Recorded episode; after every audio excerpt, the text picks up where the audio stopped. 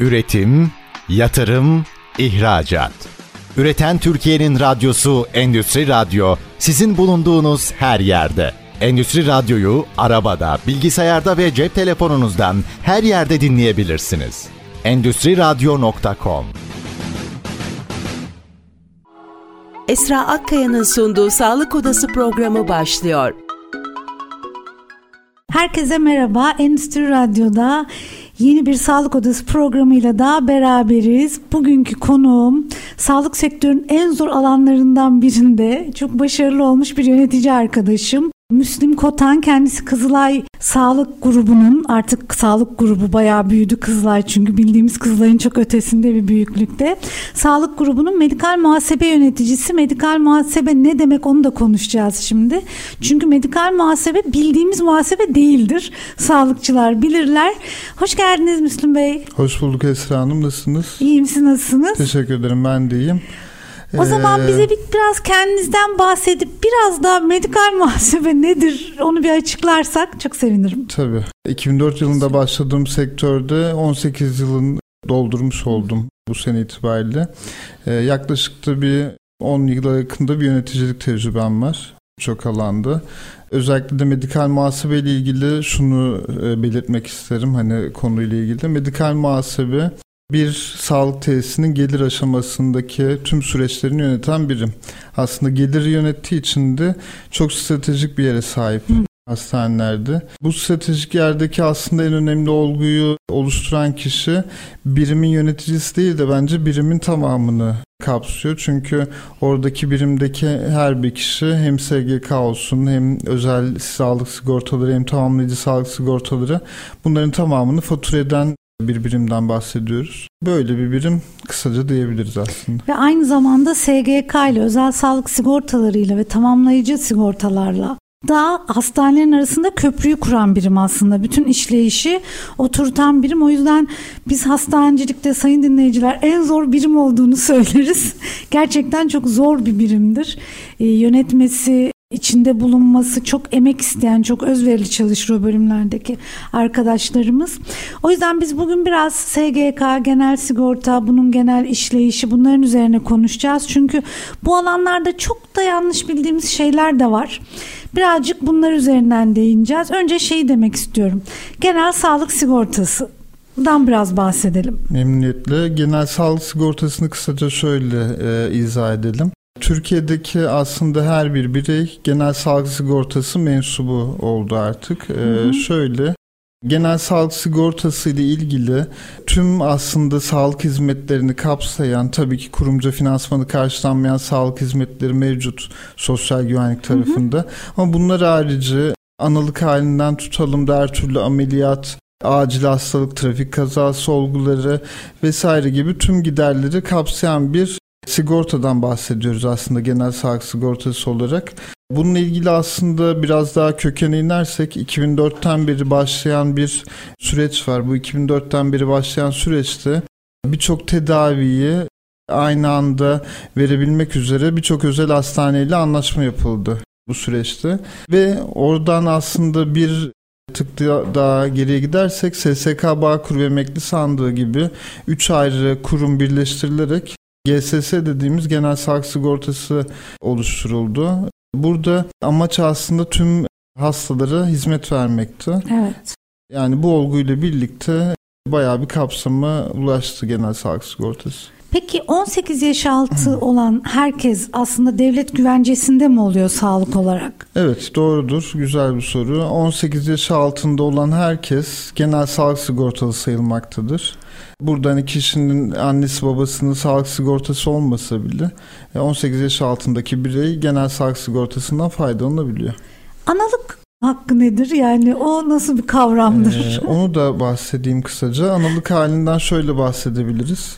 Analık hali kişinin sağlık güvencesi olmasa da yine devletin bu haktan faydalandırdığı, e, genel sağlık sigortası hakkından faydalandırdığı bir olgu. Hı hı. Burada analıkla ilgili, gebelikle ilgili tüm masraflar Sosyal Güvenlik Kurumu tarafından karşılanıyor. Aslında dünyaya baktığımızda bu kadar kapsamlı bir devletin desteklediği sağlık sigorta sistemi görmüyoruz. Yani bu bunu hep söylüyorum. İnanılmaz aslında sosyal devlet anlayışına uygun bir sigorta anlayışımız var. Gerçekten bu konuda ben çok şanslı olduğumuzu düşünüyorum bir yandan.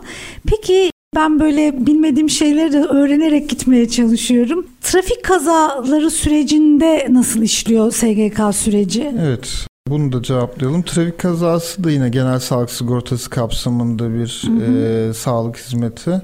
Trafik kazası olgularında yine tüm giderler Sosyal Güvenlik Kurumu tarafından karşılanmaktadır. Burada aslında Trafik kazasındaki hani önceden ne vardı? Karayolları trafik kanununa göre işlemler yapılmaktaydı. Şimdi tabii burada Sosyal Güvenlik Kurumu'na geçtiği için acil olsun ya da sonraki devam tedavileri olsun bütün kapsamlar SGK kapsamına giriyor burada. Yani herhangi bir diğer bir alternatif ödeme yöntemi bulunmuyor buradaki süreçte. Yani kişinin yine sosyal güvencesi olup olmadığına bakılmaksızın trafik kazaları da yine bu kapsamda. Burada ekstra bir e, bilgi daha vermek isterim. Acil hal dediğimiz kapsama da gelirsek yine tüm aciller de sosyal güvenlik kapsamında. Yani kişinin sağlık güvencesi olmasa bile, e, GSS'si olmasa hı hı. bile tüm acil haller genel sağlık sigortası kapsamında hizmet verilen bir olgu. Ama herkes acil midir peki? Bunu nasıl ayıracağız? Burada aslında kritik bir soru geldi. aslında herkes acil değildir. Yani devletimiz de acil hale ayırmak için triyaj yöntemleri uygulamaktadır. Evet. Ee, yeşil alan, sarı alan ve kırmızı alan olarak üç farklı triyaj var. Bunları da değinelim isterseniz. Evet Esen. lütfen. Ee, yeşil alan genel itibariyle acile gelen fakat acil durumu diğer sarı ve kırmızı alana göre daha düşük olan bir durum. Yani ayaktan geliyor bu tip hastalar, hı hı. yeşil alan hastaları. Acil hali kendine göre var tabii ki ama hani diğerlerine göre değerlendirirsek de triyajda e, üçüncü sırada yer alıyor. Evet. Ondan önce sarı alan var. Yine acile gelip de acil durumu kırmızı alana nispeten daha öncelikli olmayan bir durum sarı alandaki durum. Bir de kırmızı alan var tabii. Kırmızı alan tanımını direkt acil tanımıyla eşleyebiliriz. Nedir acil tanımı? 24 saat içinde müdahale gerektiren, müdahale olmazsa hayati risk taşıyan ya da herhangi bir uzuv kaybına neden olabilecek durumları Sosyal Güvenlik Kurumu acil olarak tanımlamış. Aslında asıl acil alan o. Yani kırmızı alan acil demek zaten. Aslında diğerleri şimdi biz hastanelerde şunu çokça yaşıyoruz. Müslüm Bey de bilir. Gece işte otururken benim doktora gitsem iyi olur diye aklına gelmiş. Aslında polikliniğe çok rahat gelebilecek. Hastaneye gelmiş kolum ağrıyor. Ne zamandır ağrıyor diyorsunuz? 3 aydır. Bu bir acil vaka değildir. Ve sen acil değilse olay olay çıkıyor acil değilsin deyinse. Oysa Avrupa ülkelerine baktığımızda benim de başıma geldiği için biliyorum İngiltere'de gerçekten ölümcül bir durumu yoksa seni acil almıyorlar. Yani ben migren krizim tuttu diye gitmiştim. E dedi doktor bana. Ha dedim peki ben buradan geri döneyim. Yani sen dedi acil değilsin. Git evde yat dedi yani. Senin hastaneyi niye meşgul ediyorsun? dedi ve ben geri döndüm. Zaten almıyor, kabul etmiyor. Oysa bizde acillere giderseniz inanılmaz bir acil olmayan vaka yoğunluğu görürsünüz. Çok doğru. Gerçekten örnekleri fazlalaştırmak mümkün. Tabii ki şu anda hani bu triyajla birlikte yani buradaki acil yoğunluğu kısmen de olsa azaltıldı ama tabii ki gel gelelim diğer ülkelerle kıyaslandığında yine bence fazla olduğunu düşünüyorum. Yani ben şöyle düşünüyorum. Aile hekimliğinden sevk sistemi doğru iş daha doğru işlettiğimizde sanki birazcık yani acilde olmayan vakaları acilde bakmamaya artık sağlamamız lazım. Biz biraz da kıyamıyoruz hastalara aslında. Biraz da onun da etkisi var. Aslında direkt belki de polikliniğe gidecek hastayı aslında ayırmak lazım. Yani sen gerçekten polikliniğe git. Çünkü acil iş yükünü hastancı olarak söylüyorum ama inanılmaz artırıyor. Ve gerçek acil vakaya müdahaleyi engelliyor aslında.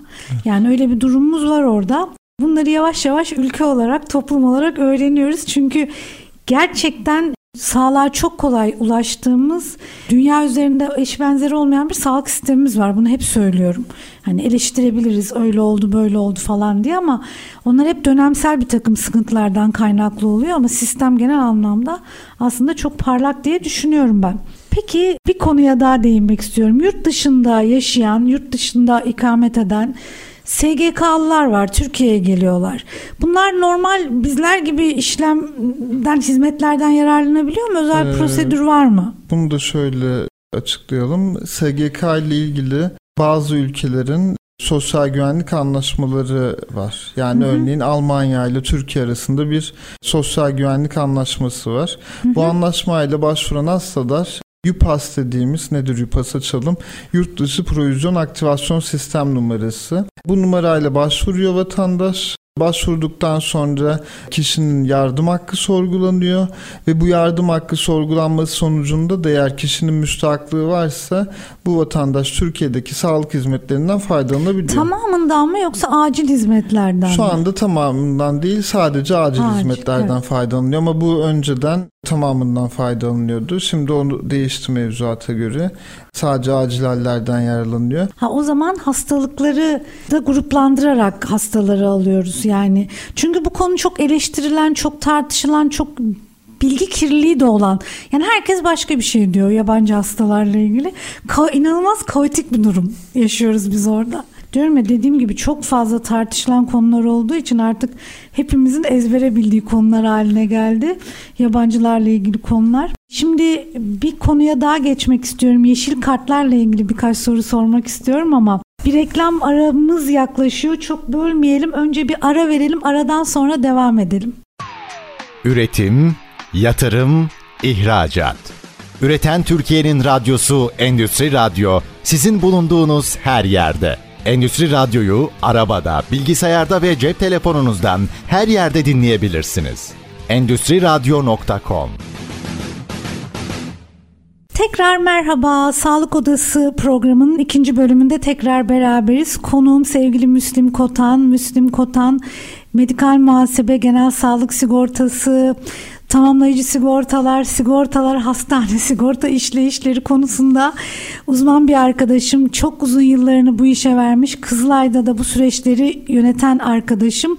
Kısaca kendisini bu arada radyosunu açanlar için tanıtmak istedim. Evet benim şimdi sormak istediğim birkaç konu var. Ee, bunlardan birincisi de yeşil kart. Yeşil kart kavramı nedir tam olarak? Nerede kullanılabilirler? Hangi hastanelere gidebilirler? Özel hastaneye gidebiliyorlar mı?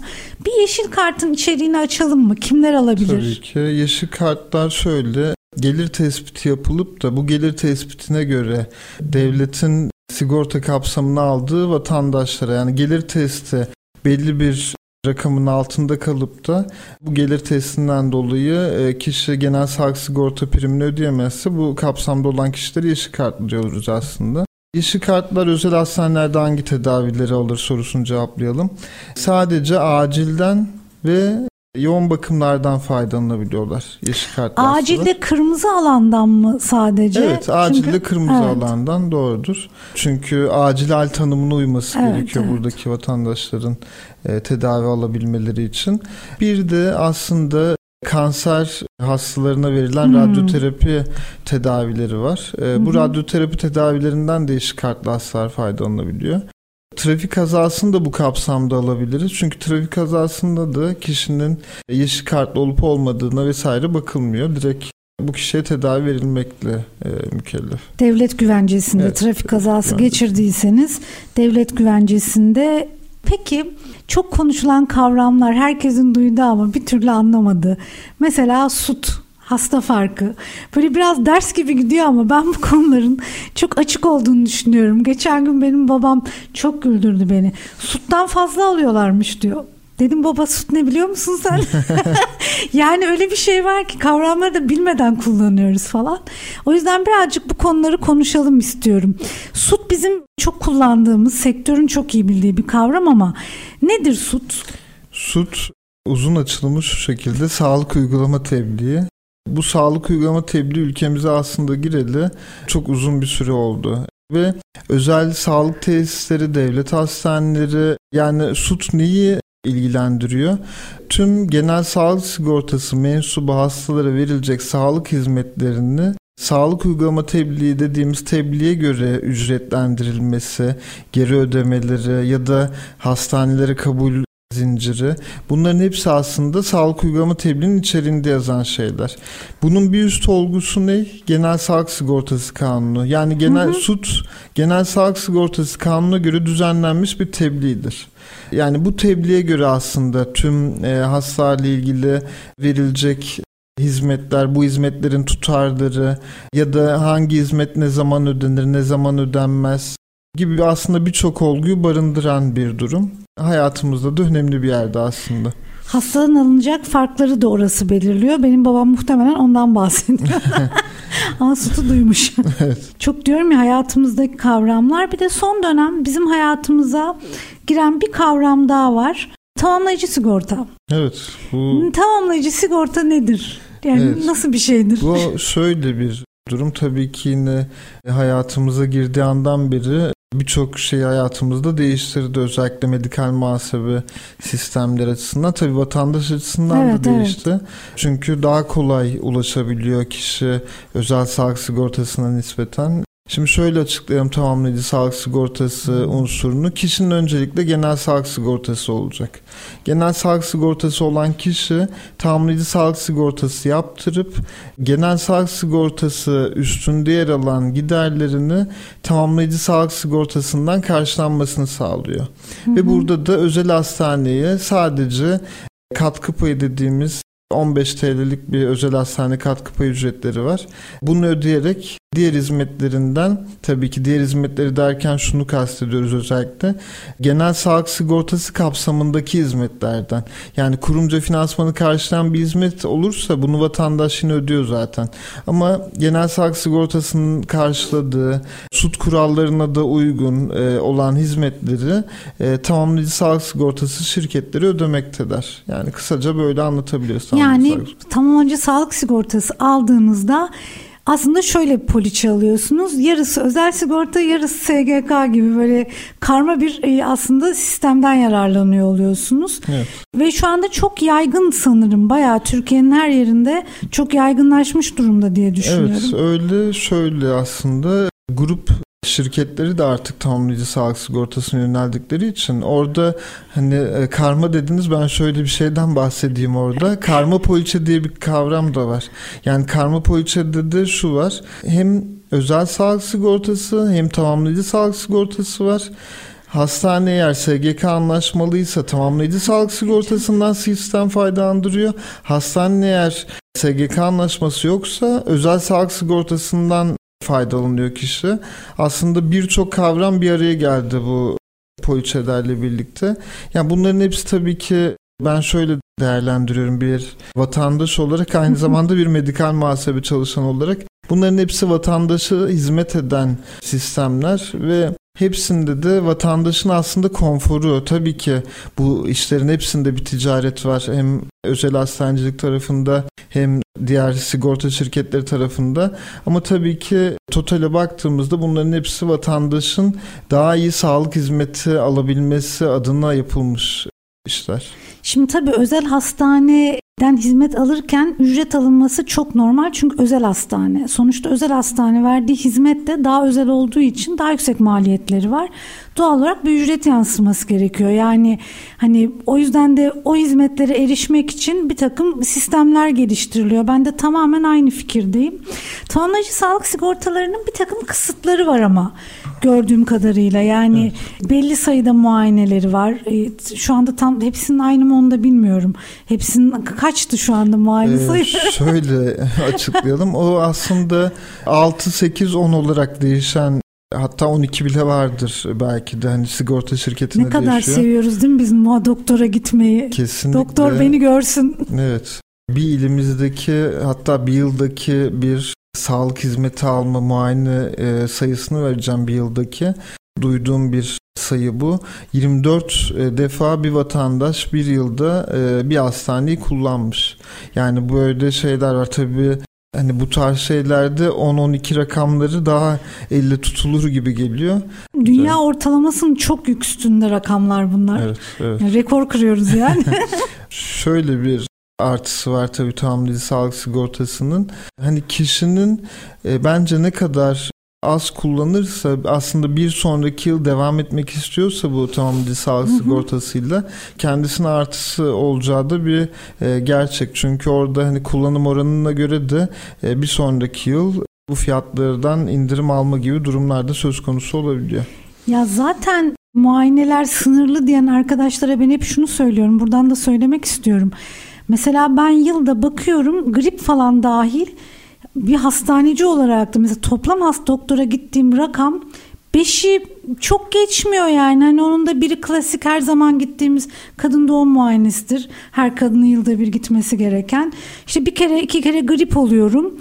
Yani Hani zaten 24 tane, 20 tane, 15 tane doktora gidecek bir ihtiyaç öyle bir ihtiyaç oluşmuyor. Evet. O yüzden bence bu muayene sayısı çok yeterli ama insanlar bu konuda beni çok güldürüyorlar. İşte muayenemiz sınırlıyor. Ya zaten gitmiyorsun öyle bir ihtiyacın yok. Ama Böyle bir sıkıntı var. Genelde de benim gördüğüm tamamlayıcı sigortalarda poliçelerde genelde yatış sınırsız. Böyle bir poliçe mantığıyla gidiyorlar. Doğru Esra Evet. Oldukça da yaygın anladığım kadarıyla. Evet. Peki biz hep şey tarafını konuştuk işte hastalar falan hani.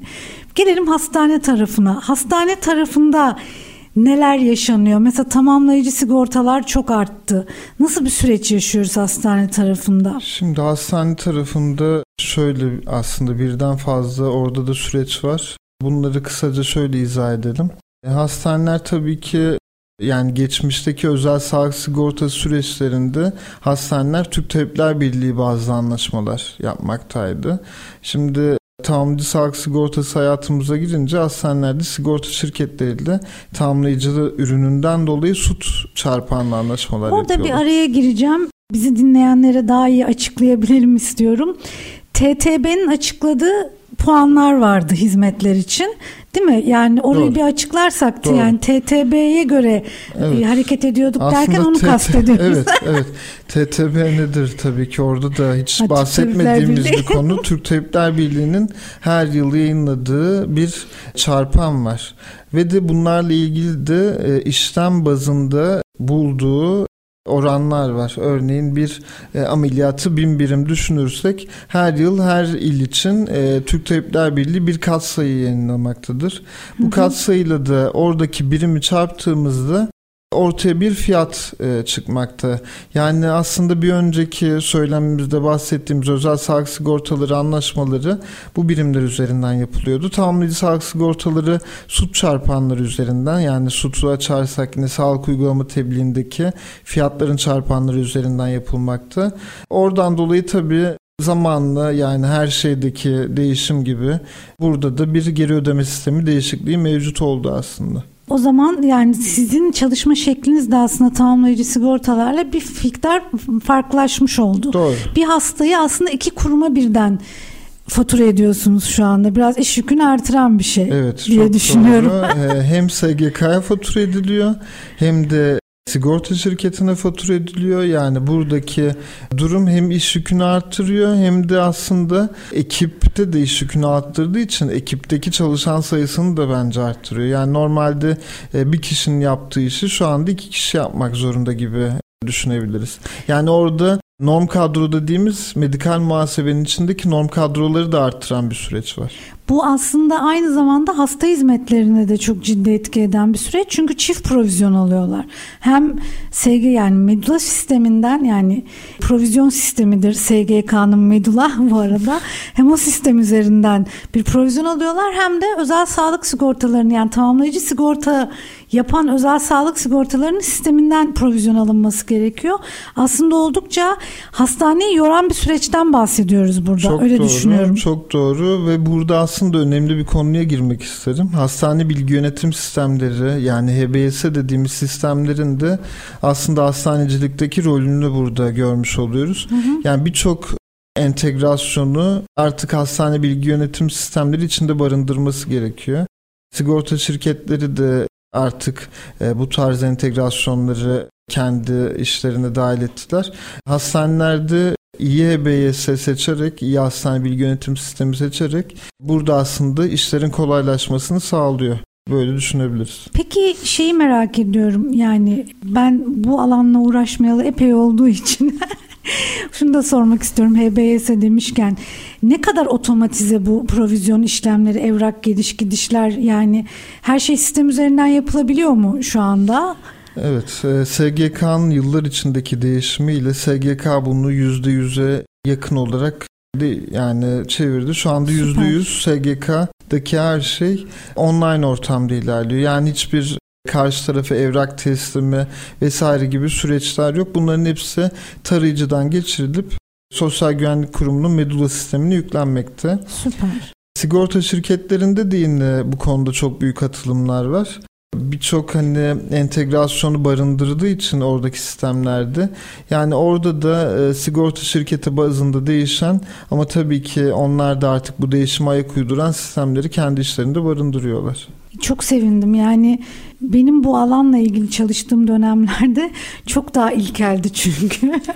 ben Gerçekten. bir anımı anlatmak isterim burada Tabii. aslında değerli dinleyicilerimize. Şöyle bir anımız var. Sosyal Güvenlik Kurumu'na benim gittiğim, bu işlere de yeni başladığım yıllarda biz Sosyal Güvenlik Kurumu'na o zaman Fatih Cibali bölgesindeydi.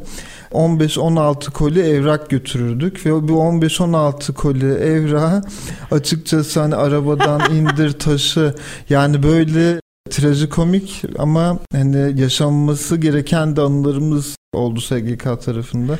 Oradaki evrakları teslim e, etmekteki sıralar, kuyruklar yani bunlar zaman tabii ne kadar şu andaki değişimin güzel olduğunu gösteriyor bize. O süreçleri hatırlıyorum. Gülümseyerek hatırlıyoruz. Peki bir aramız daha olacak. Üçüncü bölümde tekrar bir arada olacağız. Üretim, yatırım, ihracat. Üreten Türkiye'nin radyosu Endüstri Radyo sizin bulunduğunuz her yerde. Endüstri Radyo'yu arabada, bilgisayarda ve cep telefonunuzdan her yerde dinleyebilirsiniz. Endüstri Radyo.com Tekrar merhaba. Sağlık Odası programının 3. bölümünde beraberiz. Konuğum sevgili Müslüm Kotan. Müslüm Kotan Kızılay Sağlık Grubu'nun medikal muhasebe yöneticisi. Yıllardır bu alanda çalışan bir arkadaşımız, çok emekçi bir arkadaşımız, çok değer verdiğimiz bir yöneticimiz. Onunla biz SGK sistemlerini, geri ödeme sistemlerini, halkın bu konuda yaşadıklarını hepsini konuşmaya çalışıyoruz. Şimdi birazcık hastane tarafını konuşalım istedik. Gelelim geri ödeme sistemlerini.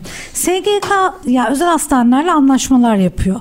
Peki bu anlaşmalar nasıl işliyor? Geri ödemeler nasıl alınıyor? Kesintiler oluyor. Biraz bu süreçten bahsedelim mi? Tabii ki memnuniyetle. SGK şu şekilde aslında bir süreç izlemekte. Hastanenin bir ay boyunca ürettiği hizmetler SGK'lı vatandaşlara verdiği hizmetler SGK'ya fatura ediliyor. Buradaki faturalar bir sonraki ayın 15'ine kadar en geç 15'ine kadar e, SGK'ya teslim ediliyor ve SGK bunları inceleme sürecine alıyor. Bu inceleme süreci devam ederken e, buradaki vade tarihi faturanın kesildiği andan itibaren 60 gündür. 2 ay sonra bir ödeme süresi var. İlaç ve malzemeleri ise ilgili ayın yani faturayı kestiği dönemin sonunda ay sonunda ödemesini yapıyor ilaç ve malzemelerle ilgili. Orada yaptığı ödemeye avans diyoruz aslında. Bu ücretleri incelemesi devam ederken ödüyor. Bazen bu incelemeler tamamlanmış oluyor. Bazen tamamlanmamış oluyor. Tamamlanmamış bir ödemeyi avans olarak ödemekte tamamlanmamış bir incelemeyi avans olarak Hı-hı. ödemekte. Diğerini de normal ödeme olarak yapmaktadır. Burada inceleme süreci nasıl oluyor sorusuna gelelim. SGK'ya gönderilen medula sisteminde hı hı. taratılan her türlü evrak SGK'daki inceleyici hekimler tarafından incelenmekte. Burada hani ne tarz incelemeler var? Mevzuatsal açıdan, tıbbi açıdan ya da tanı tedavi algoritması dediğimiz bir algoritma mevcut. Bu açıdan yani SGK bunları birkaç aşamada değerlendiriyor. Orada bir araya girebilir miyim? Aslında sevgili dinleyiciler algoritma dediğimiz şöyle bir şey. Size yapılan tetkik o rahatsızlığınızla ilgili bir tetkik mi yoksa gereksiz bir tetkik mi yapılmış? Aslında mesela böyle bir şeye bakıyor yani bu şikayete bu tetkikler uygulanır ya da bu tanıya bu tedavi yapılır. Eğer farklı bir şey varsa SGK orada işte devreye giriyor. Diyor ki sen neden uygun olmayan bir tedavi ya da tanı yöntemi kullanıyorsun diye. Çok özür dilerim. Çok güzel çıktınız. ben teşekkür ediyorum. Algoritma çünkü hani gerçekten İlk duyduğunuzda çok güzel bir sözcük ama onun da bir detayı var. Neden? Teşekkür ederim tekrar. Burada bu incelemeleri yaptıktan sonra eğer kesinti olursa Sosyal Güvenlik Kurumu bunu hastaneye bildiriyor yine medula sistemi üzerinden. Özel hastaneler ya da özel sağlık tesislerinin tamamında 5 iş günü içinde buna bir itiraz süreci mevcut. E, bunu da yine online olarak yapmaktalar. Üniversite hastanelerinde bu süre 10, 10 iş günüdür bu arada. Bu 5 iş günü içerisinde yaptığı itirazdan sonra Sosyal Güvenlik Kurumu bunu bir komisyon eşliğinde karara bağlıyor. Buradaki komisyona özel hastaneden temsilci de katılıyor, SGK'dan temsilci de katılıyor. Beraber konuşulup, görüşülüp mütalaa sonrasında ödenip ödenmeyeceğine karar vermekte. Bazen oradaki toplantılara doktor da gidebiliyor değil mi? Yani o yaptığı tedavi ya da tanıyı açıklamak için hekimlerimiz de sürece dahil olabiliyor. Çok doğru. Zaten burada mevzuatsal açıdan belirlenen şey de şu. Komisyon üyesinin hekimden oluşma zorunluluğu var. Yani hı hı. Komisyon üyelerinden birisi özel hastanedeki medulaya kayıtlı bir hekim olmak zorunda. Hı hı. Ve o hekim de aslında en iyi kendini ifade edebilecek evet. kişi olması gerekiyor. Bundan dolayı da zaten hekim götürmekte ve ilgili kesinti olan hekimi götürmekte fayda olduğunu düşünüyorum ben. Çünkü en doğru açıklıyor zaten. Peki şimdi genel sağlık sigortası kapsamında ücretsiz aldığımız hizmetler var ya da indirimli ücret ödediğimiz. Bir de kapsanmayan hizmetler var. Bunları da biraz konuşalım istiyorum. Neler kapsam dışıdır yani? Neleri ben ödemem der devlet? Burada aslında kapsam biraz geniş tutabiliriz ve de aslında olguya ve duruma göre de değiştirebiliriz hı hı. buradaki durumları. E şöyle aslında bir örnek verelim. Özel hastanelerin mesela dişle anlaşması yok SGK ile. Bu sebeple bir diş hizmeti SGK tarafından özel hastanede karşılanmamakta. Bir şey merak ediyorum. Neden diş anlaşması yapmıyor özel hastaneler? Onu gerçekten anlayamıyorum. Burada şöyle aslında bu anlaşma yetisi SGK ile ilgili Üniversite hastaneleri yani dişle ilgili e, üniversite hastanelerine verilmiş durumda. Orada bu hizmetleri aslında vatandaşların alması sağlanmış. Orada hani mevzuatsal açıdan biraz kısıtlamalar e, olduğunu söyleyeyim. Zaten dişle ilgili e, son dönem yeni düzenlemeler üzerine çalışılıyor. Yani ben dişle ilgili bir yıl sonra farklı bir sistemin olacağını düşünüyorum. Mesela diş aile hekimliği uygulaması var şimdi. Pilot uygulamalar yapılıyor. Eskişehir'de başladı. Birkaç il daha vardı ama Eskişehir'i çok sevdiğim için hemen aklıma Eskişehir geldi. Birkaç ilde başladı. İşte bu her yere açılan mantar gibi kliniklerin denetim ve ruhsatlandırma süreciyle ilgili çalışmalar var. Bence dişle ilgili başka bir sürece zaten gidiyoruz öyle hissediyorum ben. Evet. Peki birincisi ee, diş dedik. evet. Şimdi kapsamı geniş tutunca direkt ikinci aklıma gelen şeyler bazı hizmetleri Sosyal Güvenlik Kurumu o içinde sadece bir defa yapılmasına hı hı. ya da üç ayda bir yapılmasına gibi şeyleri tabi bu dediklerimin hepsi acil haller dışında aslında evet, evet. E, olan bir olgu. Bunları da yine keza Sosyal Güvenlik Kurumu kısıtladığı için vatandaş bir defa yaptırıyor. Diğer yaptırdığı zaman tabii ki yaptırabilir. O konuda hiçbir kısıtlama yok. Ama tabii Sosyal Güvenlik Kurumu geri ödeme kapsamında değil. Kendisi ee, ücretini evet. ödeyerek yaptıracak evet. tabii. Ee, yani e, yine tanı ile ilgili kısıtladığı şeyler var. Örneğin vitamin D diye bir tetkik var. Hepimizin bildiği. Bu vitamin D tetkiki bazı tanılarda ya da bazı durumlarda geri ödemesi var. Yani bunun gibi aslında birden fazla sağlık uygulama tebliğinde yer alan bu arada bunların hepsinin tamamı. Bu tarz şeylerle geri ödemesinin nasıl ve ne şekilde olacağı açıklanmış ve buna göre SGK tarafından geri ödeme yapılmakta. Kısaca aslında böyle özetleyebiliriz bu konuyu. Estetik tamamen dışında evet, yani e, kişisel taleple yapılan estetik diyelim. Çünkü bazen estetikte zorunluluk olabiliyor. Onlar kapsam içi oluyor ama kişisel olarak biz talep edin burnum çirkin ben burnumu yaptıracağım diyorsam o zaman o onun ücretini devlet karşılamıyor. Evet, çok, çok güzel aslında bir noktaya parmak bastınız. Bu estetik amaçlı yapılan giderler de tamamı SGK tarafından karşılanmayan durumlar. Ama örneğin burun yaptıracak kişi ama geçmişte atıyorum bir travmatik bir şey yaşadı.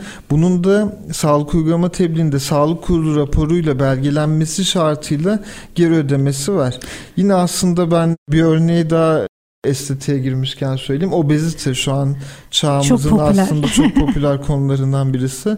Obezite tedavisi de SGK tarafından aslında karşılanmakta ama onun da belli şekil şartları var. E, Beden kitle endeksiyle ilgili falan bir takım kurallar var çok yani. Çok doğru Esra Hanım. Oradaki vücut kitle endeksinin SGK bakımından uygun bir e, aralıkta olması lazım bu geri ödeme ile ilgili. Yani obezitenin bile karşılandığı bir sağlık sisteminden bahsediyoruz. O yüzden gerçekten kapsamı sizin en başta değindiğiniz gibi gerçekten çok fazla olan bir sağlık sistemi. Evet evet. Tüp bebek de sanırım aynı kapsamda değerlendirilebilir. Yani tüp bebekle ilgili de insanlar bilmediği için açalım istiyorum. Aslında kurul raporu mu gerekiyor yine yani devletin ee, karşılaması için? Şöyle tüp bebekteki şekil şartlardan hani birisi de e, yaş şart var orada. Orada bir kurulu şartı yok. Fakat şöyle bir durum var. O kişinin karşılanması için, tüp bebek masraflarının karşılanması için belli bir sayıyı aşmamış olması lazım bu denemenin.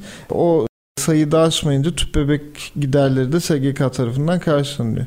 Peki şöyle ilginç durumlarla karşılaşıyoruz. Ben fikrinizi almak isterim. Mesela kokler implant bir kulağa karşılıyor diyelim diğeri şimdi bu karşılamıyor. Bu gerçekten böyle midir? Yani yoksa bunlar için e, özel işlemlerde özel olarak başvurular mı yapılması gerekir? İnsanlar bu konuları gerçekten bilmiyor. Çok kulaktan dolma. Onları biraz açabilir miyiz? Böyle özel işlemler var mı? Mesela özel olarak doktorun mu yazı yazması gerekir? Şöyle işlemler var aslında bazı hizmetler geri ödeme yapılabilmesi için üniversite hastanelerinde yapılması gereken işlemler var. Hmm. Yani üniversite, üçüncü basamak özel üniversite, dediğimiz. kamu fark eder mi? Yok fark, fark etmez. etmez. Orada sadece özel üniversite ya da kamu üniversite ayrımı olmaksızın üniversite hastanede yapılması şartı olan bazı hizmetler var. Hı-hı. Aslında bu da tamamen benim şahsi kanaatimce vatandaşa dönük artısı olan olgular. Çünkü Oradaki hizmeti e, eğitim verme yetkisi bulunan bir hekim tarafından hı hı. yapılmasını e, Sosyal Güvenlik Kurumu öngörmüş. Yani bu tarz hizmetler aslında bahsettiğimiz hizmetler oluyor. Onun dışında zaten özel hastaneler olsun, tıp merkezleri olsun e, birçok hizmeti yapabilmekteler mevcut şartlarda. Aslında sistemin temeli sanırım şöyle kurulmuş ya da buna doğru gidecek. Mesela bazı işlemleri birinci basamak da öderken devlet yani birinci basamak dediğimiz ilk sağlığın ilk basamağıdır. Yani daha basit işlemlerin yapıldığı, ameliyatın olmadığı. Daha kapsamlı işlemleri sadece üniversite hastanelerinde ödemek gibi doğal olarak aslında olması gereken de bu bir ayrıma gidiyor. Evet. Ama biz o kadar şeye alışmışız ki hiçbir sevk zincirini kullanmadan kafamıza göre istediğimiz yere girip istediğimiz işlemi yaptırmaya çalışmaya biz biraz oradan zorlanıyoruz Kesinlikle. diye düşünüyorum ben sanki. Aslında çok doğru ulaşılabilirliğin kolay olduğu yere biz ulaşma tarafındayız her zaman. Yani evet. örneğin evimize yakın bir özel hastane ve tıp merkezi varsa oraya gidiyoruz. Yani bunu doğal olarak hepimiz yapıyoruz. Çünkü evet, evet. oradaki hekimin vermiş olduğu tedaviden vesaire memnun kaldığımız zaman bir kişi o hekimi hiçbir zaman ömür boyu değiştirmemek üzere devam ediyor. Yani burada aslında işin temeli her zaman hekimden geçmekte diye düşünüyorum. Şimdi çok alakasız bir şey soracağım. Son günlerde hayvanlarla ilgili şöyle bir şey tartışılıyor. Onların da SGK kapsamında bir poliçesi, poliçesi olsun, sahipleri ödesin ve bir veterinerlik sisteminde hani onların da bir şeyi olsun diye. Sizce nasıl nasıl bakıyorsunuz böyle bir şey? Biraz magazinsel oldu ama evet, yani hayvan mesela benim iki tane kedim var. Bana çok sıcak geldi mesela. Evet aslında düşününce çok güzel bir e, yani ona ben para ödeyeyim, poliçesini evet. alayım. Ama niye SGK? Niye hani sorusu var. devlete yıkmaya çalışıyoruz. evet evet gerçekten öyle bir durum. Yani böyle bir şey denenmiş midir? Bence ilk önce bir iyi bir benchmarking yapıp evet, başka evet. ülkelerde olup olmadığına bakmak lazım Son böyle dönem bir durumda. çok yoğun tartışılan bir şey. Ben çok eğlenerek takip ediyorum şu anda. ben de ilk Nasıl kez olacak? duydum açıkçası. O yüzden de ne cevap vereceğini Hayvanlarla ilgili özel sigorta var. Yani evet. onları yaptırıyor Hı-hı. insanlar. Ama hani bir de böyle bir sistem hani böyle bir enteresan tartışmalar var. Ben de onları büyük bir keyifle ve merakla dinliyorum şu anda. Evet. Yani yeniliğe açı, açığız gerçekten. Bence yeniliğin de ne derece getirisi ve götürüsü evet, olduğuna bakmak evet, lazım. Evet. Peki programımızın sonuna doğru geliyoruz. Eklemek istediğiniz başka bir şey var mıdır? Eklemek istediğim aslında şu var. Bunu özellikle eğitim hayatındaki sağlık yönetimi öğrencilerine bir tavsiye niteliğinde söylemek isterim. Medikal muhasebe birimini hani e, kendim uzun yıllardır çalıştığım için daha çok merak edip daha çok bu birimle ilgili bilgi sahibi olmalarını isterim. Açıp mevzuat okumalarını eğer bu konuda kariyer yapmak istiyorlarsa çünkü sağlık yönetimi çok geniş kapsamlı bir birim ve birçok özel hastanedeki yerleri de aslında barındıran bir yer. Bunlarla ilgili aslında kişi ilk önce nerede çalışmak istediğini hedef koyup medikal muhasebede çalışacaksa da açıp mevzuatları okumalarını tavsiye ederim. Geldiğiniz için çok teşekkür ediyorum. Ben teşekkür çok ederim. Çok sağ olun değerli katkılarınız için. Bir Sağlık Odası programının daha sonuna geldik sayın dinleyiciler. Bir sonraki programda görüşmek üzere. Hoşçakalın.